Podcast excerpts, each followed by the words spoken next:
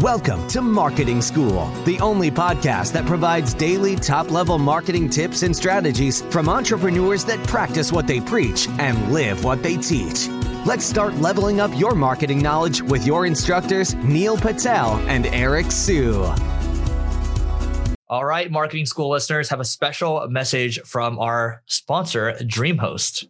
If you want to rank higher on Google, you want to make sure your website loads super fast. Check out DreamHost. Not only is their solution super affordable, it'll make your website load faster, and they have amazing tools and support for your business to ensure that you grow and succeed. Welcome to another episode of Marketing School. I'm Eric Siu. And I'm Neil Patel. And today we're going to talk about how often you should go with your gut feeling. So, you know, your gut feeling is like how you feel initially about something. And sometimes you don't take action, sometimes you do take action. So I actually did a poll on Twitter. I said, hey, how often do you go with your gut feeling and how often are you actually right? 80% of people said they're usually right. And then when I did it on Facebook, similar thing. People said 80 20 as well.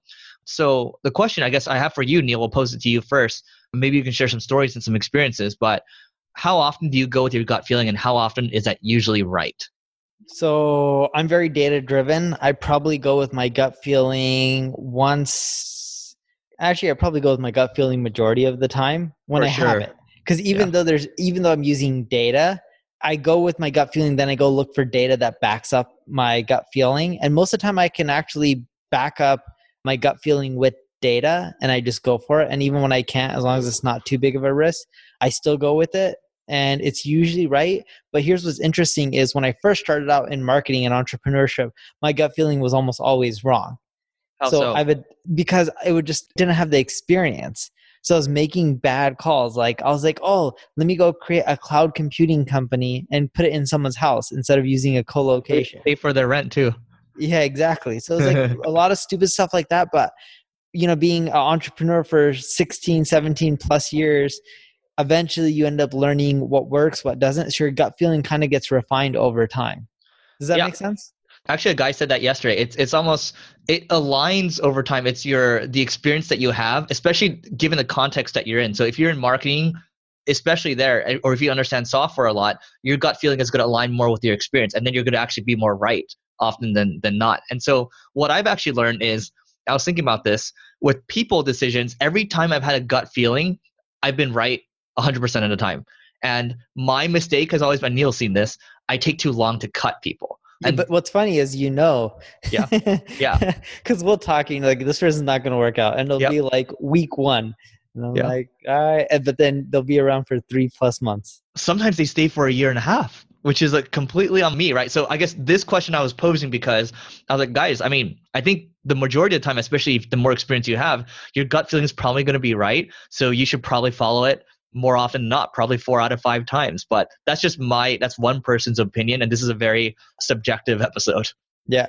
But yeah, in general, you know, if you're just starting off and you have gut feelings about business, entrepreneurship, marketing, try to find data that backs up what you want to end up doing. Really look for the data. As you've been doing it for many years and then you start getting more and more success, think of your gut feeling and what you'll see is it'll align more in which the feelings you'll have will tend to be more right from the get-go. And the final thing I'll add to this, I think those of you that are working with companies and there's other stakeholders involved, if you're trying to get something going, you are going to, kind of to Neil's point, you are going to have to pull some data and say, based on this data, based on behaviors that we've seen, I feel this way. That's your gut.